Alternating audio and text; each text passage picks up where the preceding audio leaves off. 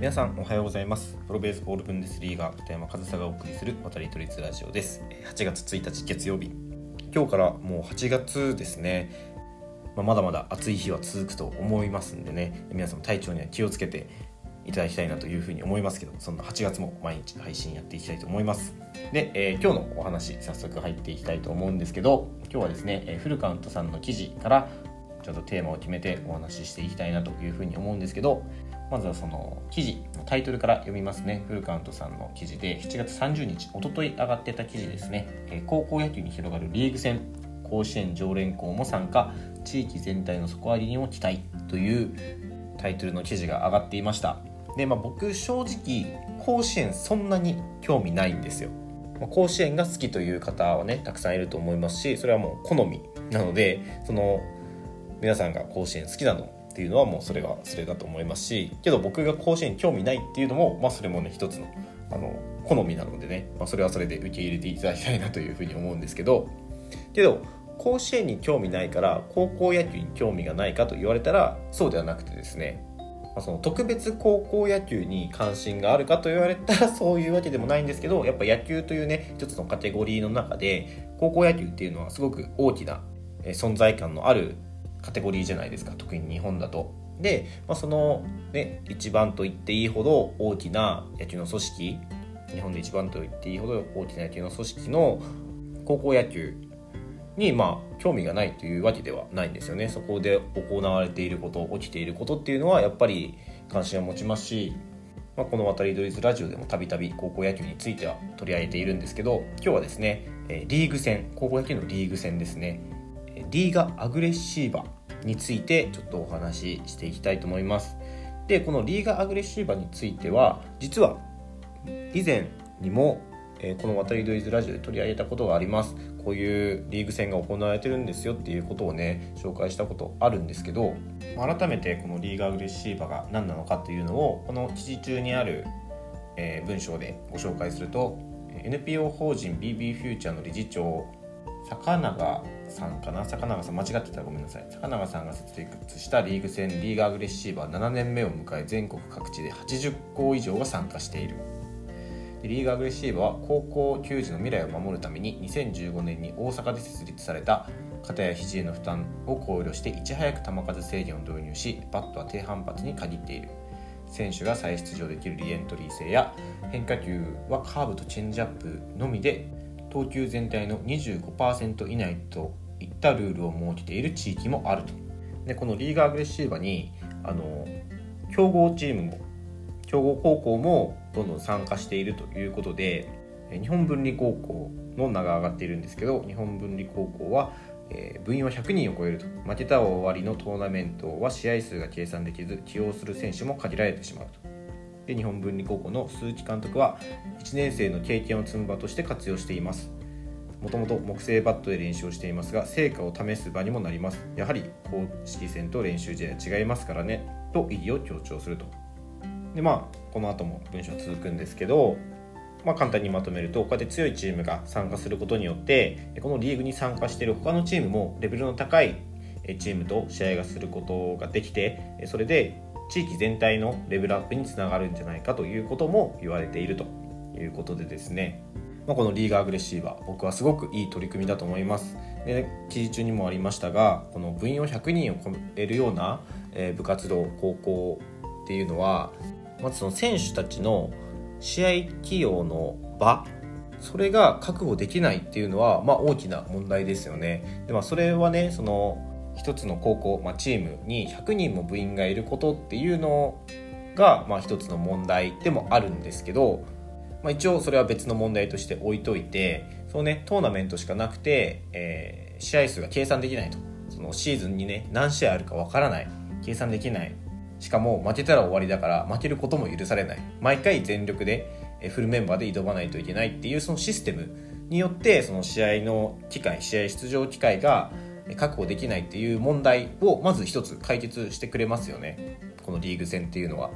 だからその高校野球のまあ一つの問題である試合機会の確保っていうのにすごく大きな意味をもたらしてるなというふうに思いますし、まあ、独自のルールもねいくつかあって、まあ、そのルールを設けた目的っていうのが選手ファーストであることに僕はすごく好感を覚えてるんですよね。例えば肩肘を守るための球数制限だったり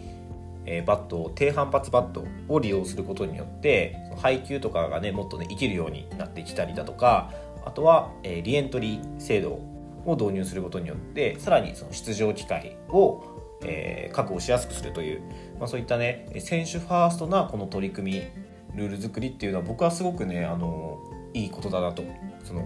ルールを設けるまでの動機がいいですよね。だそのまあ、こういう比較の仕方をするとあれですけどその試合日程が詰まっているだから1日に何試合も消化しないといけないだから試合のテンポを上げるために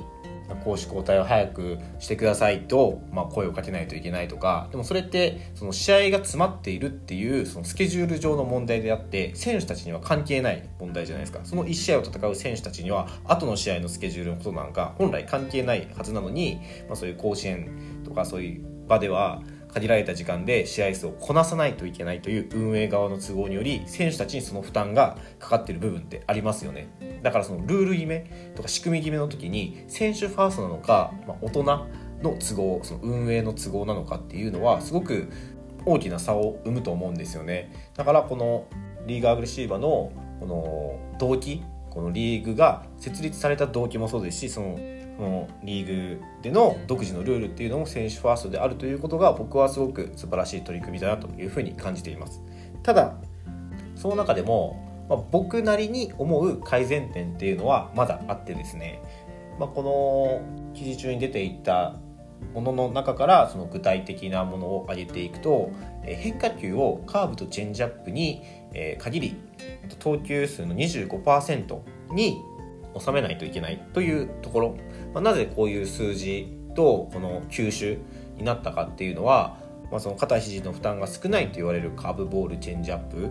と、まあ、そのパーセンテージはねどういう計算をしたかちょっと分かんないですけど、まあ、その肩肘を守るためっていうその動機はいいと思うんですよ。ただですよ。ただその球種とその割合のパーセンテージをルールで決めてしまうっていうのはどうかなというふうに思う部分もあるんですよね。まあ、その球種を絞るというところでいくと、まあ、カーブとチェンジアップっていうのは、一番一般的な変化球ではあります。だけど全員がそれを得意としているわけではない。他の変化球が得意な選手もいますしそのカーブとチェンジアップに絞るといってもそのカーブとチェンジアップっていうその変化の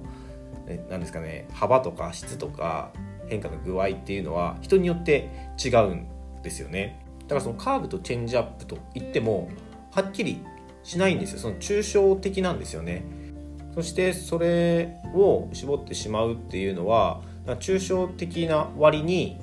ただただ選択肢を狭めているような気がしてそのカーブとチェンジアップ以外の変化球が得意なピッチャーだって中にはいるわけじゃないですか。極端なことを言えばナックルボーラーとかいますよね。高校ではあんまり見ないですけどけどそういう選手がいる。そういう戦い方をしたいという選手がいる。じゃナックルボーラーの高校生ピッチャーが出てきた時にいやこのリーグではカーブとチェンジアップしかないちゃダメだからって言ってそのピッチャーは本当は得意なナックルボールむしろ一つの武器しかないナックルボールを使うことができないのか。でそういうところになってくるとこのルールっていうのは別になくてもいいんじゃないかなというふうにも思いますしその戦略として変化球の割合の方が多いピッチャーだっていますしそのツーシームだったり、えー、ちっちゃい変化をするボールっていうのが果たしてそれはストレートと見なされるのかそれともツーシームとストレートは違うものなのかとかねなんかすごく曖昧なのに選択肢だけ絞ってるようなルールだなっていうふうに思うんですよ。でこの曖昧なルールによって勝負が左右されるようなことっていうのは多分もうすでに現場でも起きてるんじゃないかなっていうふうに思うんですけど例えば接戦のね、え9回裏とかでピッチャーが投げた球が少しだけ変化したと。でそれに対して打った方がいやあれはカーブでもチェンジアップでもストレートでもないですっていう主張をする。けどピッチャーはいや僕が投げたのはストレートです。僕のストレートは勝手に曲がるんです。とかね。だからそれは本当に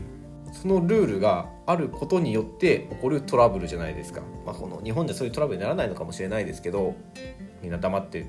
なんか見過ごすというか受け入れるから。けどやっぱりモヤモヤはしますよね。だからこのルールはなくてもいいんじゃないかなと。そしてこのルールがあることによって困る選手が出てくる可能性っていうのはさっきのナックルボーラーの話じゃないですけど全然起こりうるので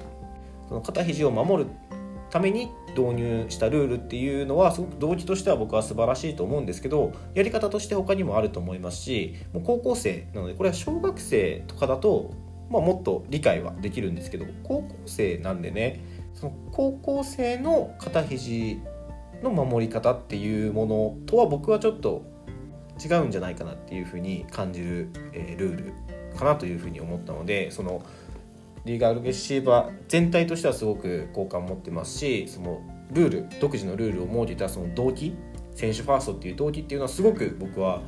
素晴らしいことだなというふうに思いますけどその中にあるルールでこのルールって本当に必要かなみたいなところもあるなというふうに思ったのでこのリーガーレシーバーすごく素晴らしい取り組みだと思いますがまだまだ改善できるんじゃないかなという期待を込めて今日はこういった話をさせていただきました。もう設立されて7年目っていうふうに書いてましたけど、まあ、まだまだ発展途上というかもっともっと良くなるはずのリーグだなというふうに思いますのでまずは皆さんにも知っていただくことが大事かなというふうに思いますので今日この機会にリーガーレシーバー覚えていただけるといいんじゃないかなというふうに思います。はい、ということで、え今日も最後までお聴きいただきありがとうございました。片山和沙でした。